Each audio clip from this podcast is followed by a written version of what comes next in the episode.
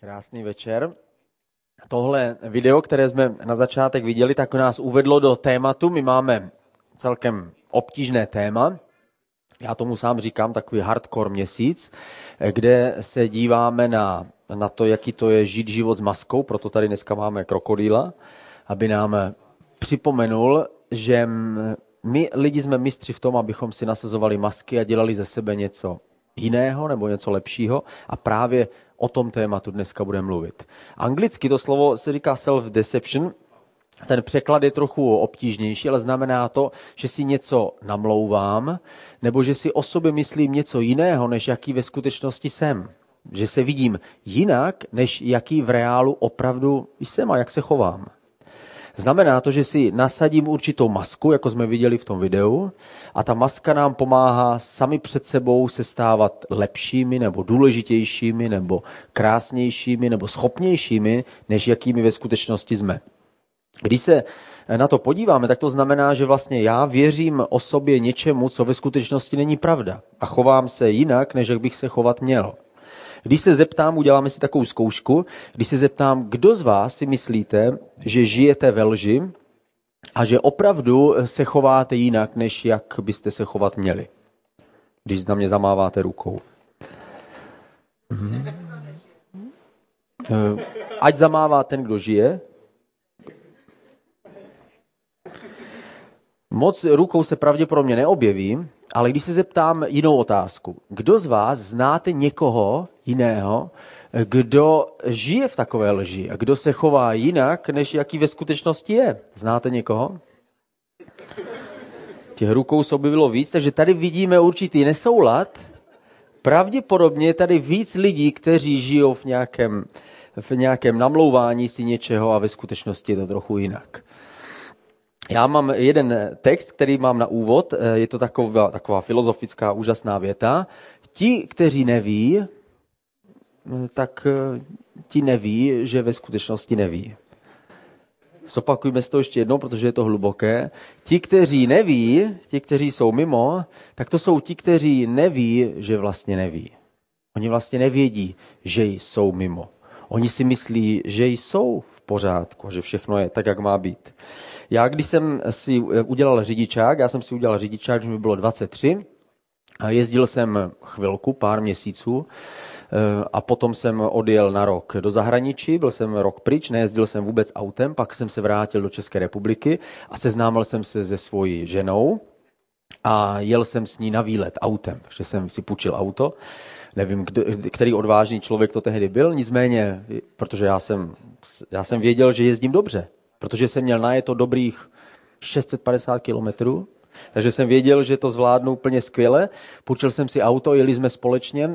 Ne, co jsem ovšem nevěděl, věděl jsem, že moje manželka, která, která byla mladší, ale už vlastnila auto, věděl jsem, že má řidičák už od 17 let a že už jako má na to pravděpodobně víc, ale to samozřejmě není, není jako problém, že to samozřejmě že to tak. Takže když jsem ji vezl, tak jsem jel úplně skvěle a cítil jsem se úplně krásně. Měl jsem otevřené okýnko, foukal tam krásný čerstvý vzduch a viděl jsem, že všechno má pod kontrolou. Byl pouze jeden problém a to je, že moje žena se celou dobu strašně bála. Pak jsme zastavili a ona řekla, já už s tebou nikam nejedu, ty jezdíš hrozně.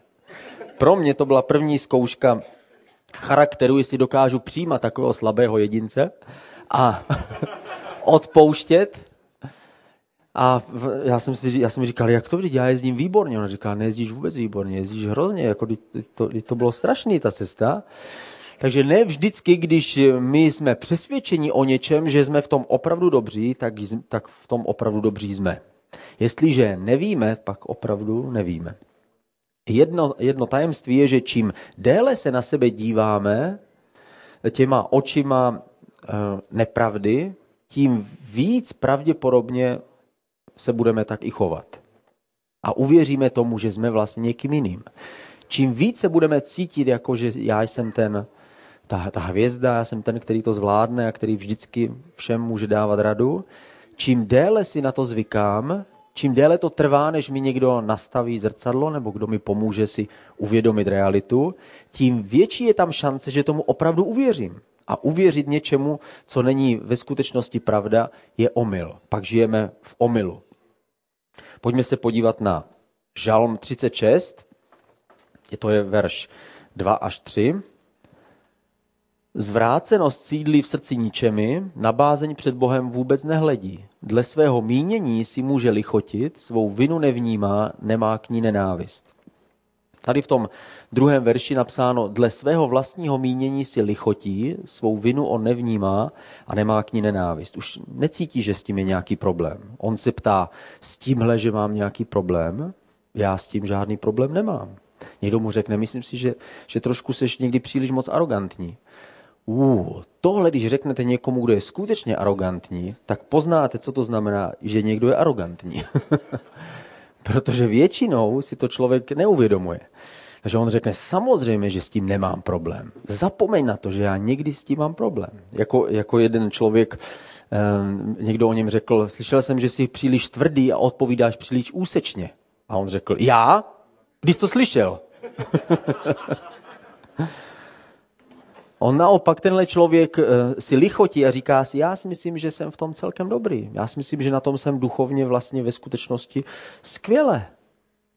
Je fakt, že už týdny jsem se nemodlil, ale to na tom přece nemusí mít takový velký vliv.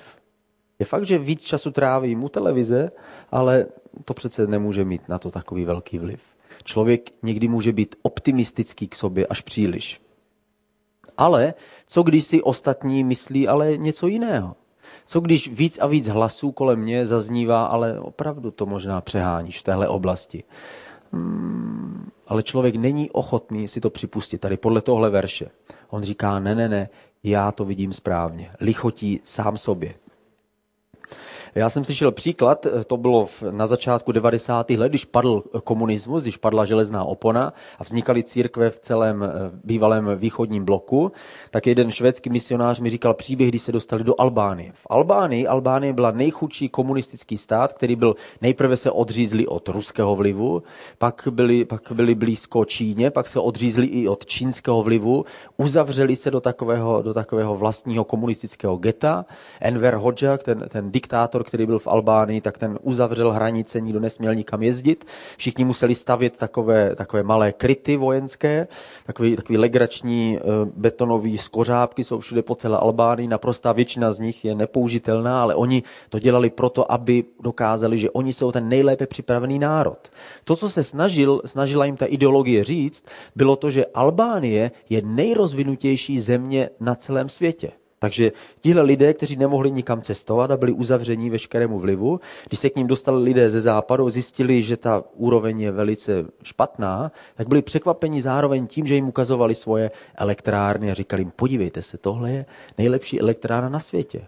A oni jim říkali, ale to není pravda. Jak to, že to není pravda? To je protože nikdy jinou neviděli. Oni, tenhle misionář tam začínal církev a říkal, udělali jsme takový nábor. Řekli jsme, všichni, kdo umíte hrát na nějaký hudební nástroj, tak se tady sejdeme příští sobotu, uděláme si takovou zkoušku a všichni, kdo umíte na něco hrát, tak zkusíme to dát dohromady a uděláme, dáme dohromady nějaký tým chvály. Všichni řekli, jo, jo, jo, jste pro, chápete, instrument, jo, a přijde, sejdeme se. Takže tam přišli, bylo tam spousta lidí, si řekli si, no tohle je prostě hudební národ, to je úžasný. A teď viděli, jeden, jeden po druhým přicházeli na pódium, vzali si kytaru, začali hrát. Říkali, to, vidíš, to držíš skoro poprvé. On říkal, ne, ne, už jsem to jednou měl v ruce předtím. A znova a znova se jim stávalo to, že lidé tam přicházeli, neuměli vůbec hrát, ale mysleli si, že to zvládnou. Řeknou, ale my jsme dobří, my jsme prostě chytrý národ, my, my se to naučíme. Do příští neděle to budu umět. Jenom mi ukažte, kde to mám držet a já to prostě udělám.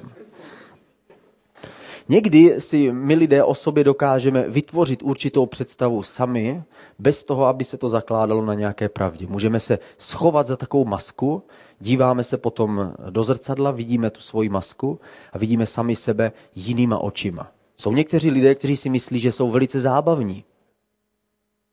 No, ale myslí si to jenom oni. a nebo znova a znova to naráží. Jsou někteří lidé, kteří si myslí, že umí dobře říct vtip. Akorát se nikdo nesměje. Někteří si myslíme, že umíme dobře poradit někomu, vždycky. Proto ještě předtím, než ten člověk se na něco zeptá, tak už mu svoji radu dáváme a snažíme se mu předat to, co si myslíme, že je správné. Protože jsme přesvědčení o tom, že naše soukro, osobní zkušenost musí být ta nejpravdivější a nejlepší. Já, když jsem, byl, když jsem byl mladší, tak jsem byl přesvědčený o tom, že samozřejmě cokoliv prožívám a co si myslím od politiky přes duchovní věci, že to musí být ten nejlepší názor. Někteří si myslí, že jsou duchovní a že jsou blízko Bohu a možná to tak vůbec není. Možná, že už týdny a měsíce neslyšeli Boží hlas. Možná, že už týdny a měsíce necítili jeho dotyk. Ale pořád si myslí, že jsou na tom dobře s Bohem a že jsou blízko jemu a že slyší jeho hlas a jsou vedení. A když by se na to podívali reálně, zjistí, že to je jenom maska, kterou si oblékají v tom žalmu 36 to pokračuje dál, ve verši 4. Jeho ústa mluví lstivě a ničemně, konání dobra přestal rozumět. To znamená, že člověk, který sám o sobě začne věřit lži, přestane rozumět sám sobě a začne se vidět jinak, než jak ho vidí Bůh. V některých věcech je to neškodné. Třeba když někdo si myslí, že umí dobře říct vtip, ale ve skutečnosti ne, tak to asi tak moc neublíží. Není to tak zásadní věc. Nebo s mým řidičákem. Nezabili jsme se, přežili jsme to. A musel jsem se naučit jezdit po dvou nehodách. Jsem dostal správný postoj, pokory a tak dále. Ale jsou věci, které jsou nebezpečné. Například pokud to neví, nevidíme u sebe hřích, pak se to stává životně důležitou otázkou. Pak jestli si dáváme masku, která, která má zakrýt naše hříšné jednání anebo náš špatný charakter, potom to začíná být skutečně problém. Možná za tebou někdo přijde a zeptá se tě a řekne ti, myslím si, že máš problém s píchou. A řeknu ti, to už musí něco být, aby někdo za někým přišel a řekl mu takovouhle větu. A možná, že se to opakuje. Možná, že ti to řeklo už víc lidí. Pravděpodobně naše první reakce na to je, no, jako, dívej, sebevědomí patří k člověku, který chce něco dokázat. Jo? A já kromě toho nemůžu za to, že jsem prostě nejlepší. Ale jestliže to slyšíme znova a znova, musíme se nad tím zamyslet. Možná, že někdo za tebou eh, přijde a řekne ti, není tohle už pomluva, to, co teďka děláme. Teď jsme je rozebrali, sundali jsme z nich oblečení, všechno už je máme, všechny jsme rozebrali, mluvili jsme o všech lidech, není to už náhodou příliš moc. A naše reakce je, no já si myslím, že je důležitý prostě být upřímný, Jo? A kromě toho já za to nemůžu, že se zrovna všechny informace nějak jako tak objevují u mě vždycky. Jako. Že já zrovna vím těhle věci. Kromě toho, slyšel jsi o tom, co se stalo minulé? Možná, že někdo se tě zeptá, eh, jak to, že jsi zase nesplnil to, co jsi slíbil? Nemáš náhodou problém s tím, abys dodržel slovo a splnil to, na co jsme se dohodli? Nemáš někde potíže ve svém charakteru? A naše reakce je, ne, ne, ne, teďka to opravdu, opravdu za to nemůžu. Prostě okolnosti byly proti mně. Prostě ten autobus fakt měl 40 vteřin, jel dřív. Asi, pravděpodobně, mi ujel. Určitě okolnosti jsou proti mně. Jedno pravidlo je, že když jsme si příliš jistí sami sebou, tak je tehdy čas na pochybování. Když jsme si v některé oblasti nejistí, pak je to známka toho, že si možná uvědomujeme svoje slabiny. Ale jestliže je nějaká oblast, ve které jsme si velmi jistí a ani by nás nenapadlo, že něco takového vůbec, že bych o tom měl přemýšlet, jestli náhodou tam se neskrývá nějaký červík. Takže když jsme si velmi jistí, tak někdy to bývá důvod k zamyšlení. Tehdy je to důvod k pochybnosti. V Novém zákoně byli farizeové, kteří si byli velmi jistí. Byli si velmi jistí tím, že tohle nemůže být mesiáš. Přitom on naplňoval některá proroctví z proroka Izajáše. Když k němu, eh, k Ježíši poslali, eh, poslali Jan Křtitel svoje učedníky, tak jim odpovídal verši z proroka Izajáše. Bylo zřejmé, že některá slova, které, o které znali i oni, takže se skutečně na Ježíše naplňovali, na Ježíšovi naplňovali, ale farizeové si byli jistí. Věděli totiž jednu věc. Kdyby přišel Mesiáš, tak samozřejmě, že to bude jeden z nás, přijde k nám, pokloní se nám a řekne, že my jsme ty nejlepší a nejdůležitější lidi v Jeruzalémě. A protože tenhle Mesiáš začíná jaksi, jaksi s obyčejnýma lidma, dokonce s hříšníkama, tak to samozřejmě nemůže být Mesiáš. Takže oni si byli velmi jistí, byli si v tom tak jistí, že dokonce ho nechali ukřižovat a obětovat. Ale tohle není dobrý příklad. Jiný příklad je Petr. Pojďme se podívat do Matouše 26. kapitoly od 30. do 35. verše. Tady Petr, že mluví s Ježíšem a zrovna má, Petr má zrovna ten svůj, prostě ten svůj silný den. Petr někdy měl takový ten slabší den, ale teď měl zrovna silný, silný den. Byl takový Přednedávno Ježíš řekl Janovi a jeho bratrovi Jakubovi, aby prostě si uklidnili, takže Petr věděl.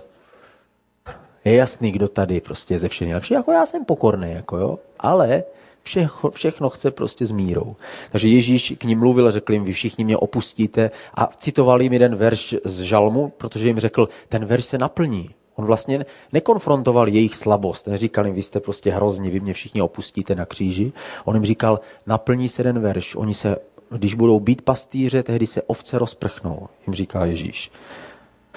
A všichni se na něho dívali, přemýšleli, co to slovo znamená. A Petr nepřemýšlel moc dlouho, co to slovo znamená. Řekl mu, hele, Ježíši, já vím, že my dva se moc dlouho neznáme, jo, ale chtěl bych, aby si byl zjistý jedné věci. Když já něco řeknu, tak to platí.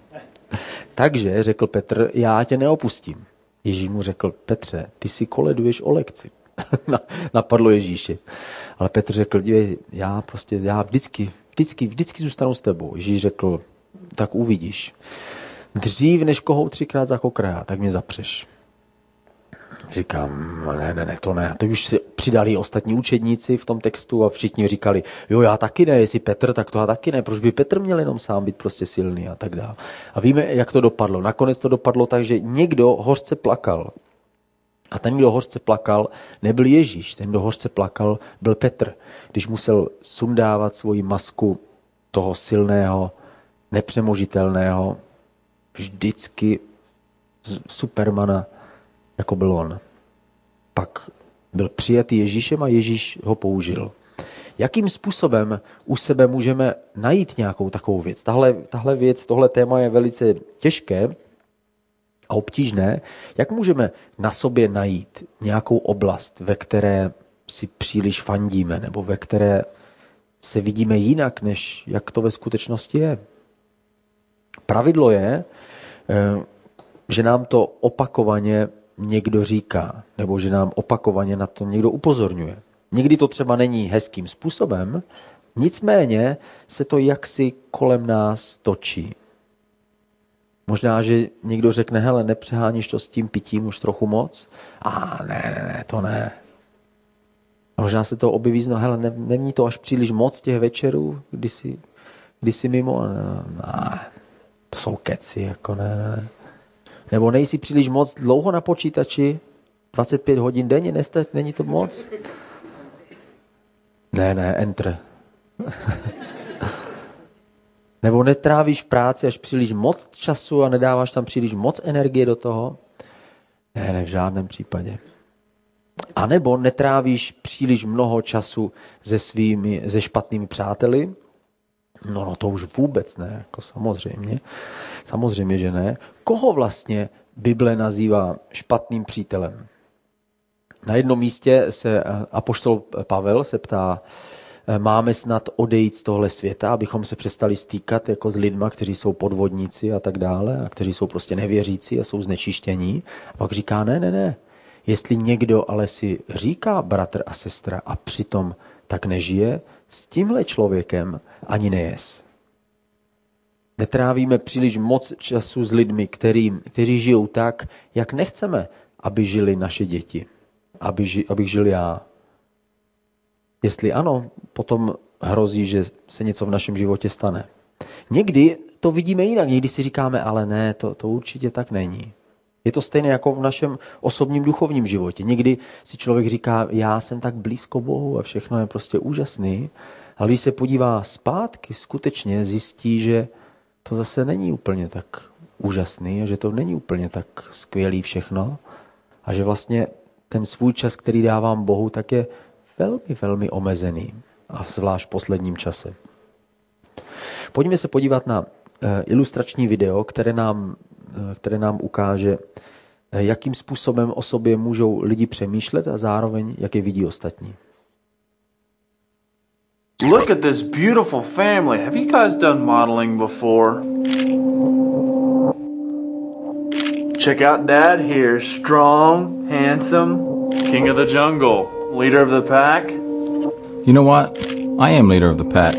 I go to work and provide for a family that respects and loves me. Yeah, right. King of the jungle? More like a pussycat. And who is this beauty? Mom's got it all together, right?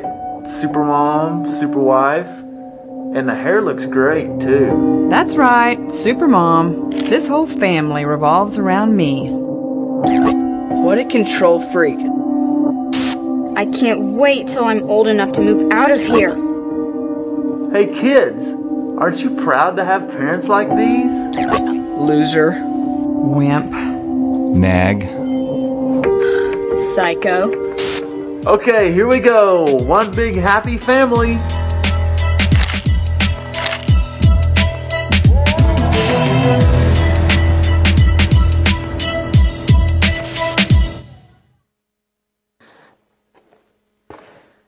Ježíš řekl, že musíme slyšet pravdu, přijmout tu pravdu a že pravda nás vysvobodí, pokud ji budeme žít, pokud si ji přijmeme.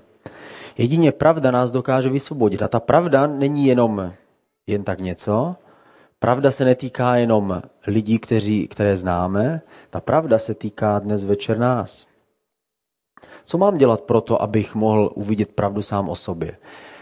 Nejsem já obelhaný někde v některé oblasti svého života? Nesnažím se já sám ze sebe udělat něco víc někde, nebo nesnažím se být lepší, nesnažím se nasadit si masku, která mě udělá krásnějším a lepším a ten úsměv příjemnějším, než jak to ve skutečnosti je. Jakým způsobem nacházím tu pravdu? Na prvním místě e, můžu se modlit. Můžu se modlit tu nebezpečnou modlitbu, která je v Žalmu 139. Pojďme se podívat, je to verš 23, 24. Zkoumej mě, Bože, a poznej srdce mé, poznej mé myšlenky, jen mě vyzkoušej, zjistí, zda držím se cesty škodlivé a cestou věčnosti mě veď. Tohle je taková nebezpečná modlitba. Tuhle modlitbu se modlí jenom ti, kteří mají skutečný zájem o to, aby Bůh v jejich životě něco udělal. Nebezpečná modlitba proto, protože víme, že Bůh vyslýchá každou modlitbu a o co víc než takovou. Představte si, že máte děti a vaše děti k vám přijdou a řeknou, je něco, co bych mohl dělat jinak a lépe? A my jako rodiče řekneme, aha, to je otázka. Stejné je to s Bohem. My přicházíme k Bohu a říkáme, Bože, je něco, co bych mohl dělat lépe? Na jednu stranu tahle prozba, tahle modlitba zahřeje srdce každého rodiče, protože ví, že tomu dítěti jde o ten vztah. A stejně tak to zahřeje Boží srdce. Bůh ví, že někomu na mě záleží. Záleží na tom vztahu mezi mnou a Bohem. A na druhou stranu to může být i nebezpečné, protože nám Bůh začne ukazovat věci, které potřebujeme vidět. Jsou oblasti, na které se Boha ptáme. Říkáme, Bože, co mám dělat, co po mně chceš, je tohle to správné rozhodnutí, ale možná, že jsou některé oblasti v našem životě, kde jsme se Boha ještě ne, neodvážili zeptat. Třeba, Bože, mám teda zůstat sám? Nebo, Bože, jsem opravdu tak nesnesitelný? jak mi naznačují lidi kolem, nebo bože, dávám opravdu příliš mnoho času věcem, které jsou špatné. Je ten čas, který dávám práci, úměrný tomu, co ty si myslíš? Vždycky, když v některé oblasti se dokážeme zeptat tuhle otázku, bože, jsem opravdu dobrý manžel a jsem, dělám opravdu, ale opravdu to co, to, co mám a to, co můžu. V každé oblasti, kde se dokážu zeptat tuhle otázku, Bůh může jednat. Jestliže se zeptám Boha, Bože, jsem pišný, nebo jsem opravdu ten, který pomlouvá, nepřeháním to s těmi informacemi, které předávám dál, dodržím opravdu svoje slovo, je na mě spolehnutí, anebo si to o sobě jenom myslím, nebo mi všichni tak ubližují. Ve svém modlitebním životě máš místo k vyznání hříchu? Přemýšlíš někdy nad tím, co jsem udělal špatně? Co máš Bohu přinést a co chceš, aby Bůh ti odpustil? Nebo jsi zvyklý jenom se modlit za ty potřeby, které před, sebou, před tebou jsou? Bože, tohle udělej, tamhle to udělej, pomoz mi s tímhle, jo, a nedopust, aby tohle se stalo, ale naopak, dopust, aby tohle se stalo. V, našem, v naší modlitbě by se měly objevovat jiné věci. A to je, že se modlíme, Bože, odpust mi, nebo Bože, pomoz mi, nebo Bože, změň mě. Ten, kdo je spokojený sám ze sebou, tak obelhává sám sebe. My jsme spokojení s tím, co Kristus pro nás udělal a on nám dává pokoj a ta spokojenost přichází přímo z něj. Ale my sami ze sebe, se sebou nejsme spokojení. My víme, že je toho ještě víc v našem životě, které ho Bůh by měl udělat. Někdy my to, my to jaksi posuneme do budoucnosti a říkáme si, kéž by prostě Bůh něco udělal, aby prostě můj život začal být jiný a lepší. A možná, že ta odpověď neleží tam, kde si myslíš ty, na Novém Zélandu nebo, nebo někde v budoucnosti, ale možná, že leží v našem srdci, ve tvých ústech. Možná, že ta změna, možná, že něco nového spočívá a čeká na změnu uvnitř tebe. Skutečná změna začíná uvnitř.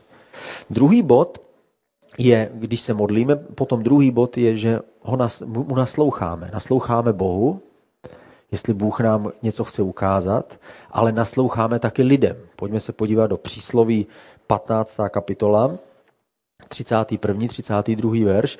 Kdo zdravým domluvám otvírá uši, ten bude bydlet mezi moudrými. Kdo odmítá poučení, pohrdá vlastní duší. Kdo na domluvy dá, ten rozum nabere. Tohle je přísloví, které napsal král Šalamoun. Král Šalamoun byl nejmoudřejší ze všech lidí, které kdy žili na planetě Zemi, říká, říká Bible.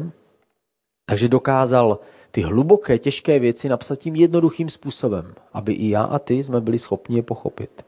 A tady on píše, nauč se naslouchat lidem.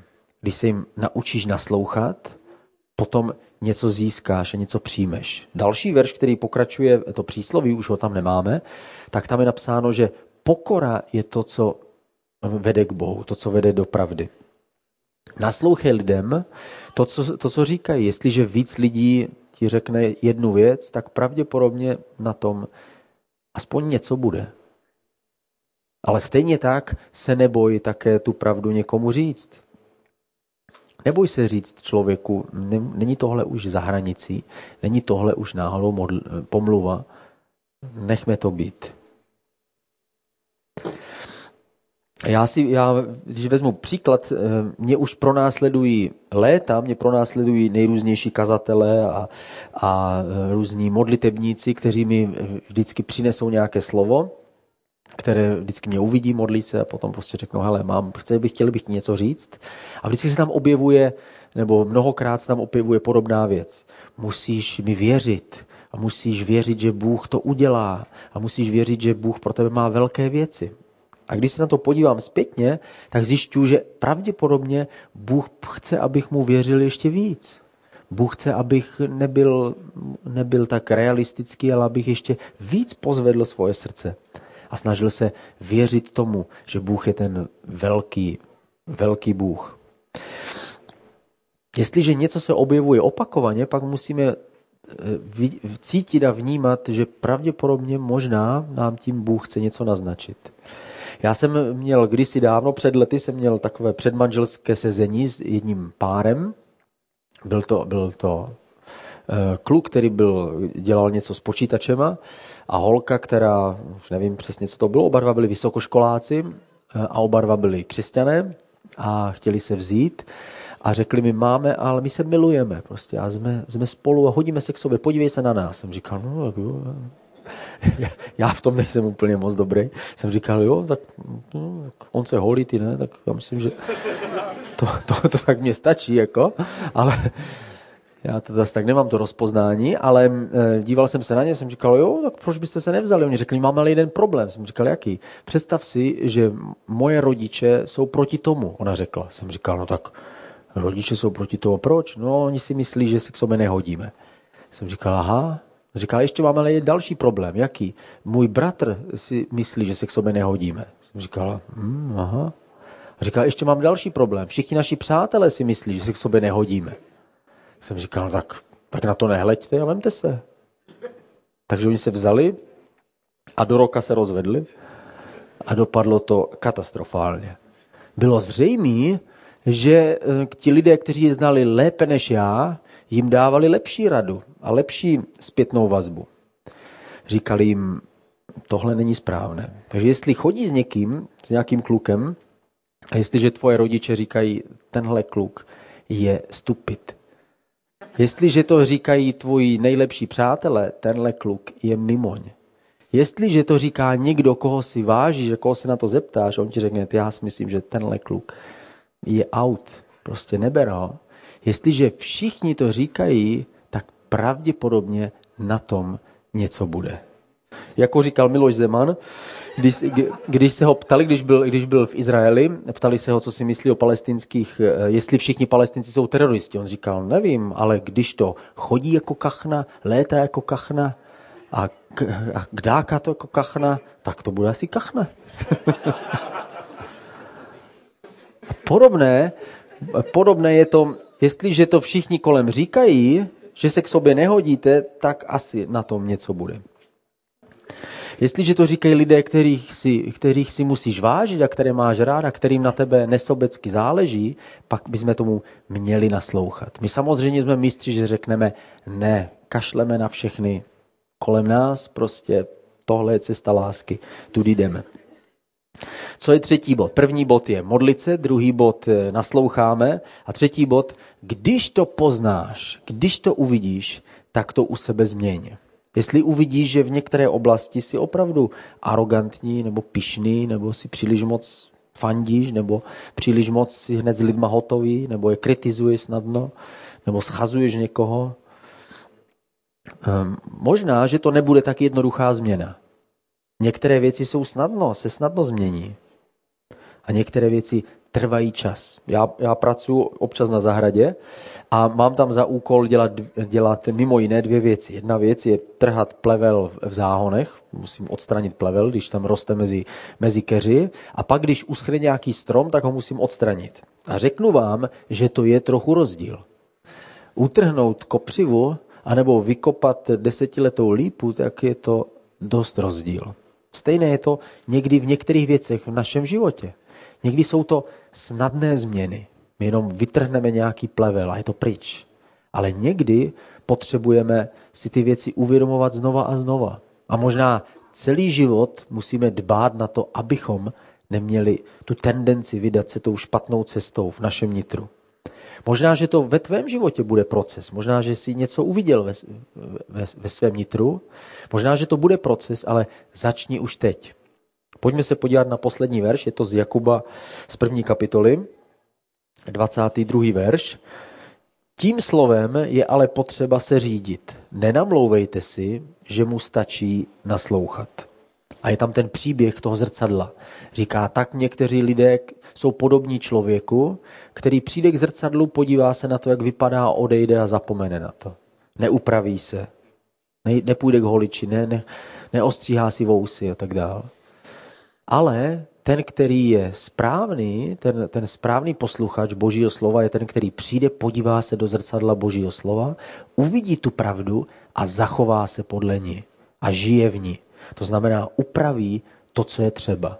Bůh nám nejenom nás povzbuzuje a odpouští, ale on nám taky nastavuje zrcadlo a pomáhá nám se upravit, abychom nechodili jen tak, abychom nechodili a lidi říkali, co tohle je prostě za, co to je za exoté, jako. Bůh nám chce pomoct, abychom mohli sami sebe přivést do stavu, kdy ostatním jsme světlem. Možná, že jsi nasadil takovou podobnou masku, jako jsme viděli v tom prvním videu.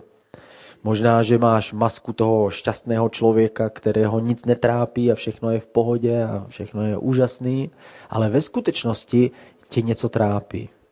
Řeš tu věc dřív, než ta věc začne řešit tebe. Vem tu věc dřív, než ta věc vezme tebe do svých rukou. Dokud je čas, uchop ten problém a začni s ním něco dělat. Možná, že jsi nasadil masku toho, kterému všemu rozumí a už nic nepotřebuje. Ale uvnitř sebe víš, že vlastně jsi zmatený a nevíš v některé oblasti, jak se rozhodnout a co máš udělat a kam přesně jít. Takže změň to a začni hledat teda radu. Začni hledat moudrost, která přichází zvenčí. Všechno tam není automaticky dáno.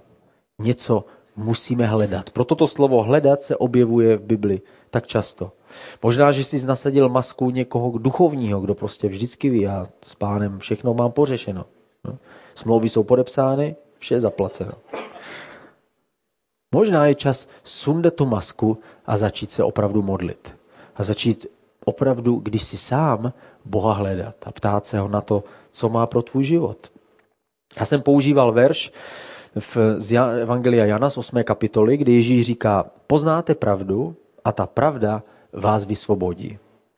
Jestliže uvidíme pravdu o sobě a přijmeme to, řekneme ano Bože a začneme s tím něco dělat, tak ta pravda má schopnost nás vysvobodit. My víme, že ta pravda není jenom, jenom ta správná informace. Pravda v Bibli je osoba. Ježíš je cesta, pravda a život.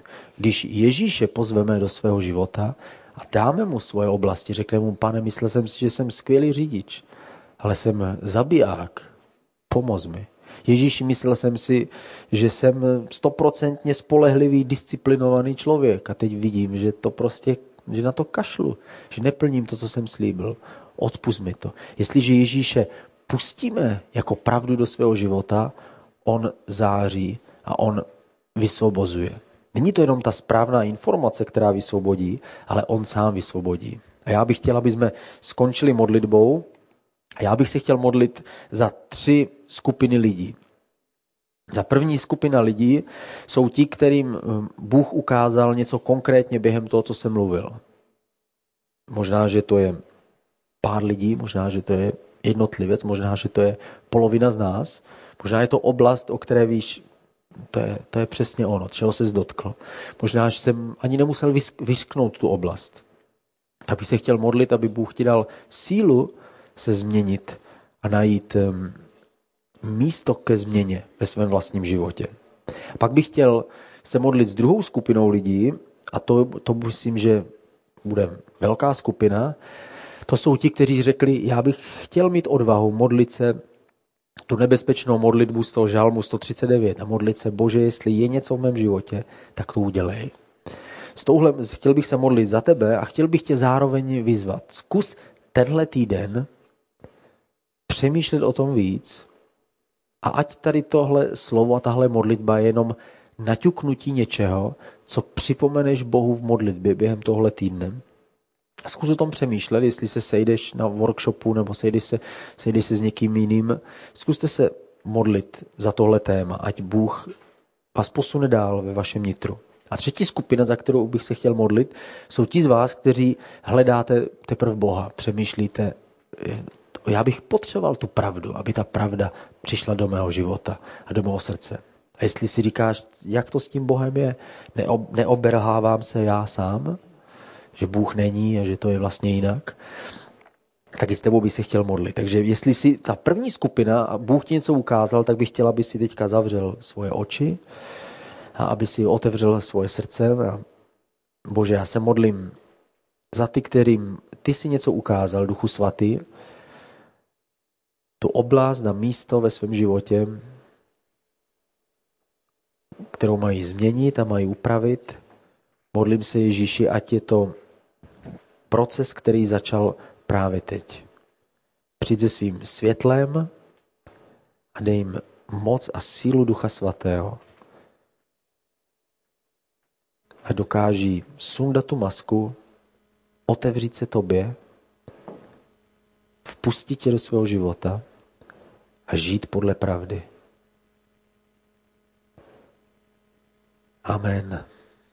A teď, bych, teď se budu modlit s těmi, kdo se modlí ten žalm 139. Bože, my ti teď otevíráme svůj život a chceme se modlit, tak jak se modlil král David. A ty prohledávej naše srdce. Zkontroluj náš život. Jestli jsou věci v našem životě, které potřebují upravit, očistit, učesat, zlepšit, prohloubit, nebo jestli něco, čeho bychom měli zanechat, tak mě teď prosím, aby ty duchem svatým si nám ukázal.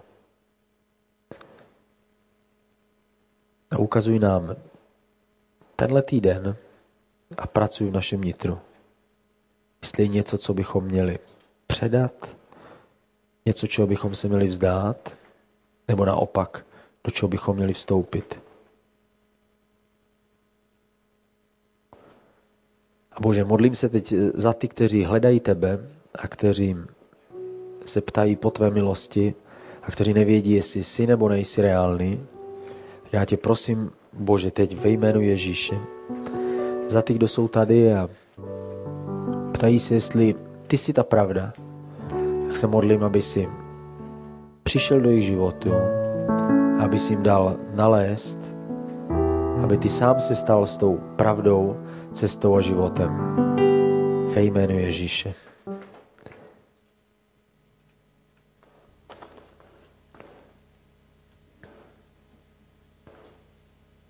Amen.